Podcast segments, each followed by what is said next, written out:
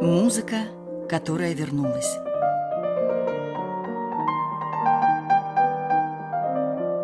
Новый взгляд на известные вещи.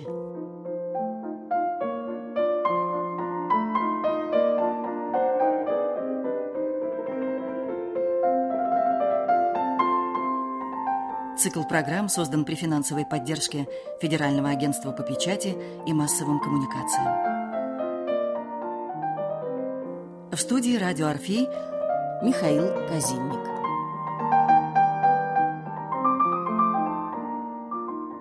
Здравствуйте, дорогие друзья! Нынешняя программа посвящена музыке русских композиторов и, прежде всего, миниатюрам. Вообще-то миниатюра, как идея, формировалась на Западе.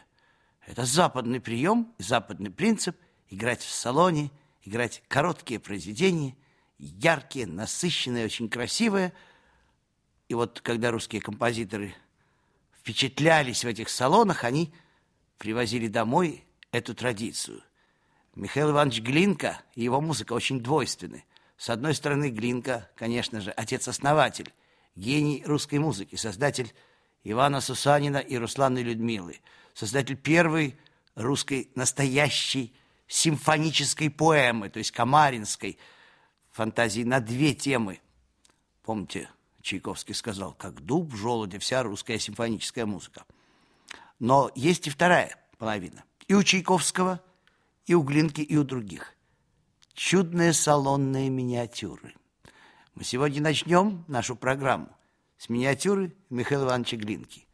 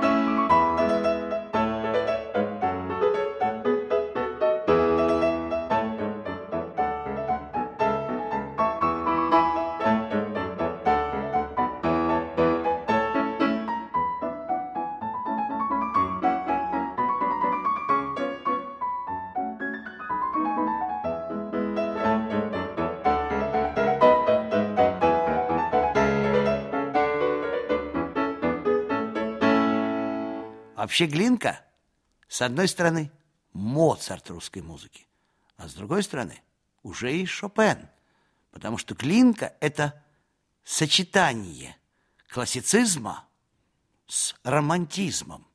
И в этом его особое место. Он появился как раз на стыке, в переходном этапе, переходе от музыки, построенной по всем классическим законам, к музыке, построенной по законам красоты, чувств и влюбленного сердца. Вот послушайте эту небольшую, необычайно симпатичную мазурку Михаила Ивановича Глинки –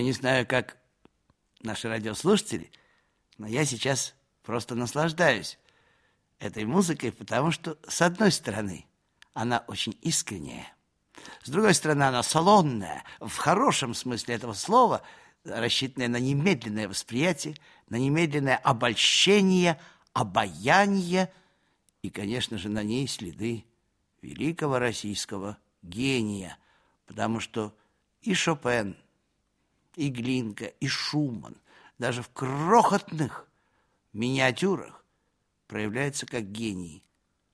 Помните, сказал, было сказано о 20-й прелюдии Шопена, достаточно этих трех строчек для того, чтобы понять, кто такой Шопен. То же самое можно сказать и о четвертой прелюдии. Всего-то несколько строчек. Пример многого в малом. А сейчас прозвучит музыка Цезаря Кюи. Мать Кюи – литовка, отец – француз. Кюи – это один из тех композиторов, которые неустанно боролись за честь и достоинство русской музыки, за то, чтобы русская музыка была именно русской музыкой. И Кюи совместил две профессии. Вы знаете, конечно же, что русские композиторы не могли бы жить композицией, если бы у них не было двух профессий. Вы знаете, что Балакирев работал в управлении железной дороги немало лет. Вы знаете, что римский Корсаков был адмиралом флота. Безусловно, знаете, что Бородин был профессором химии, одним из величайших ученых в области химии. И Кюи тоже был профессором, ученым, инженером, по фортификации, учителем царских детей и еще знаменитым музыкальным критиком. Стасов по основной профессии был статский советник, действительно статский советник, и работал в главной библиотеке России, то есть это императорская библиотека. То есть у каждого из них была своя работа. Вот Кюи был выдающимся специалистом по военному делу, но самое удивительное, что при жизни Кюи все оценивали его музыку как самую великую. Слушайте об одной из опер Кюи Стасов. Опера будет жить в веках. Ее достоинства таковы, что она находится на том же уровне, где Иван Сусанин. Это великое, могучее творение русской музыки. О чем же говорит Стасов? об опере Уильям Ратклифф. Что, скажет любитель музыки, что это за опера такая? Вот я тоже спрашиваю, что это за опера? А эта опера ставилась во всех оперных театрах. Перед ней преклонялись, сходили с ума. А сколько опер написал Кюи? Он же был еще и критиком, и когда Мусорской сочинил своего Бориса Годунова, и, наконец, все-таки с грехом пополам была премьера, то первым выступил критик Кюи, который назвал Борис Годунов грязной оперой. Вообще, как интересно, имеющий уши да услышит. Мне всегда странно думать, что было с ними, что происходило с ними, что они не слышали, что такое Борис Годунов, и почему они вдруг слышали Уильям Ратклифф Кюи, среднеодаренного композитора, как величайшее творение. Что еще интересно, когда задумываешься о Кюи, его годы жизни. Он родился в 1835, а умер в 1918 году. Значит, прожил не так уж много по нынешним временам. Сейчас до 80 лет доживают очень многие. Но посмотрите, что такое история искусств. Вот у меня есть такая шутка. Кюи родился в 1835 году, а вот Пушкин умер в 1937. Однажды Кюи везли в колясочке, он поднялся, вот, взялся ручками за верх коляски и видал, навстречу ему шел Пушкин. Ну, конечно, Пушкин не узнал Кюи, Кюи не понял, что это Пушкин. Через два года, когда Кюи было два с половиной года, Пушкин был убит на дуэли, Кюи вырос, стал музыкантом, но он успел услышать Прокофьева, Стравинского, «Весну священную», был на премьере. Ему в свое время показалось, что опера Мусорского Бориса Годунов – это слишком резкая музыка, слишком современная, слишком обостренное звучание, поэтому назвал их «грязная». Представляете себе, если Борис Годунов для него была грязная опера, то чем же для него была весна священная? Что бы он сказал по этому поводу? А он сказал, да еще так успел сказать. Я надеюсь, что старый генерал Кюи, знавший всех гениев русской музыки, от Глинки до Стравинского, в 18 году умер своей смертью а не от того, что в его дом ворвались революционные матросы и солдаты. Мне очень хочется верить. Об этом ничего не известно. Но, во всяком случае, он дожил до большевистского переворота и даже на год пережил его. Вот такая удивительная жизнь, и так спрессована вся история искусства и культуры. В чем Кюи был действительно замечателен, это в миниатюрах. Его миниатюры уютные, обаятельные, салонные, красивый, выразительный, театральный. Вот послушайте «Письмо любви».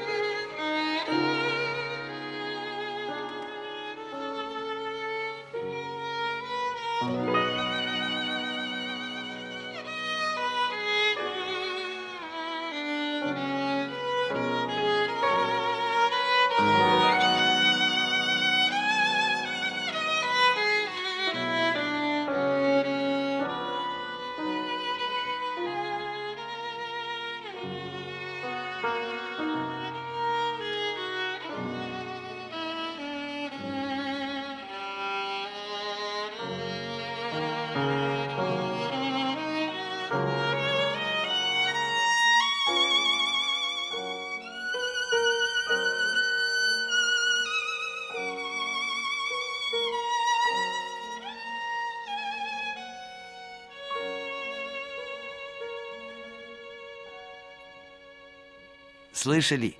Конечно же, Кии прославился не своими многочисленными операми, не своими многочисленными крупными творениями. Он оказался чудным композитором миниатюры. Там, где высказывание вмещается в 2-3 минуты. И лирическим, и жанровым. Вот сейчас вы услышите его крохотную, милую пьеску «Рандинетто». Вот такая игра итальянским языком. Ронда – это круг, а рандинет – это кружочек. Такие постоянные в кружочке повторы одной и той же темы, которая очень мило звучит то у рояля, то у скрипки. Послушайте, какая прелестная миниатюра Цезаря Антоновича Кюи.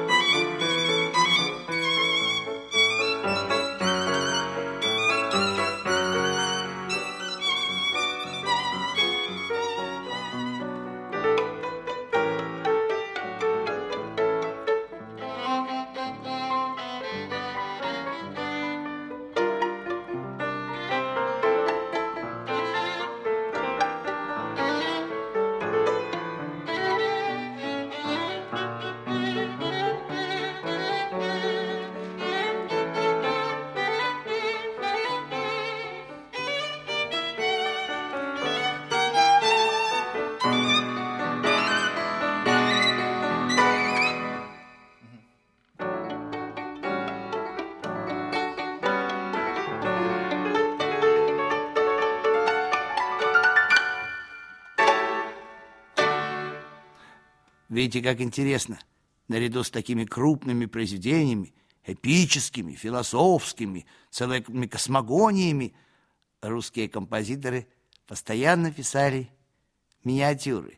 И это целый мир, мир миниатюр русских композиторов. Вот Мили Алексеевич Балакирев. Что можно сказать, прежде чем услыхать его миниатюру? Что можно сказать о нем, самого главного?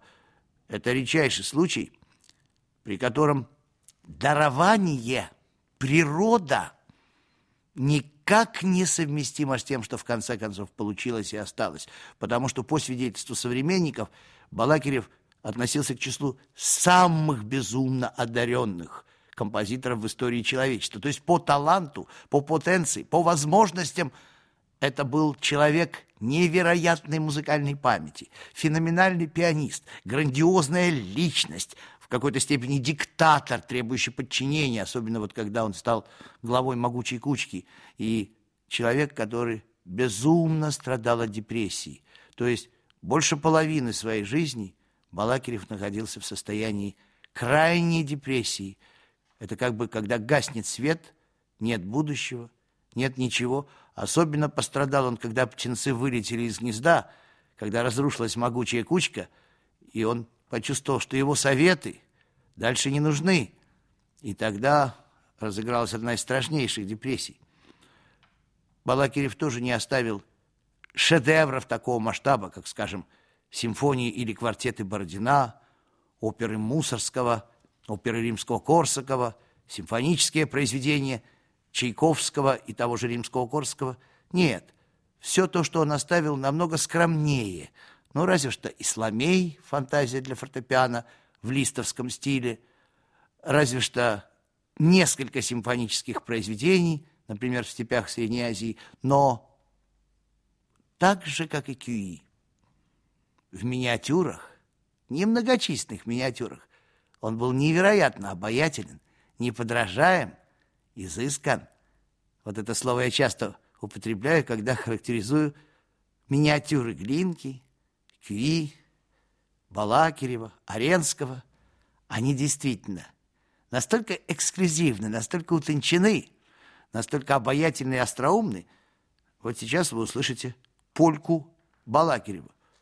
Ну, полька написана явно вперед. Хорошего настроения, хорошего состояния. Ведь были такие светлые моменты в жизни у Балакирева, а были и страшные моменты, когда он писал, что ему не в чем выйти на улицу, что ему нужны продукты, а в том, что у него есть, выйти в магазин нельзя.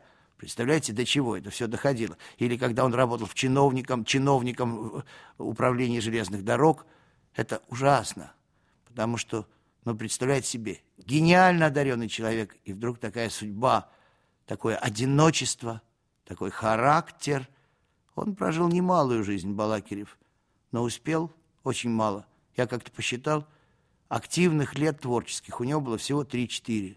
В остальные годы он писал или по одному небольшому произведению, или по две каких-то миниатюры. Были годы, когда он не писал вообще ничего. Но, тем не менее, послушайте, какое чудное, крохотное танцевальное произведение. «Полька» Миля Алексеевича Балакирева. К счастью, эта музыка включена в учебники хрестоматии для скрипки, и наши дети играют эту хорошую музыку и учатся чувствовать стилистику, стиль польки, танца, шутки, легкой грусти. Послушайте.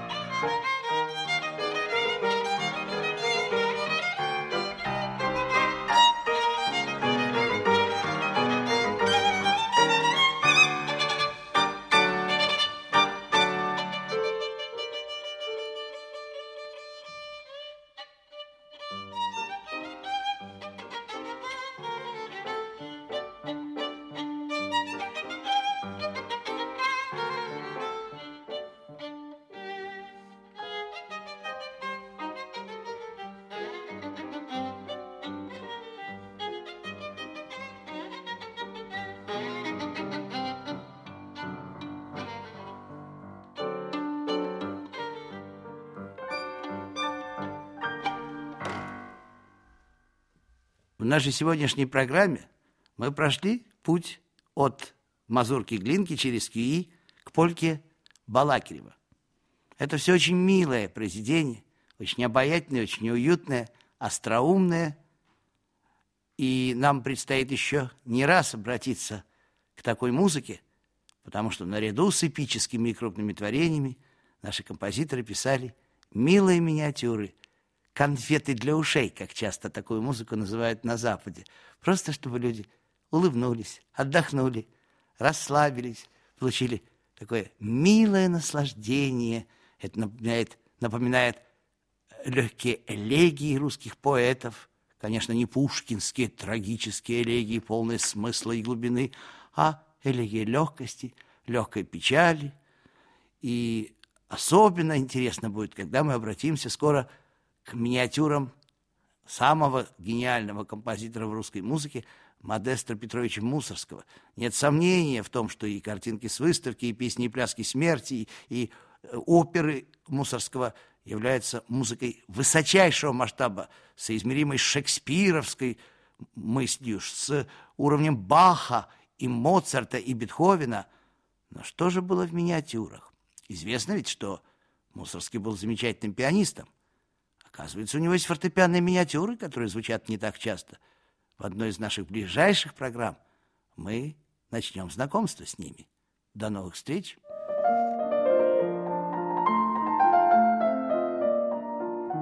Музыка, которая вернулась.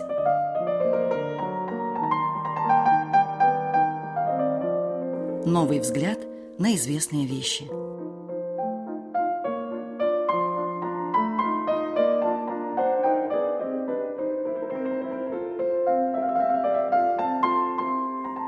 Цикл программ создан при финансовой поддержке Федерального агентства по печати и массовым коммуникациям. Продолжение программы слушайте в следующую среду в 19 часов.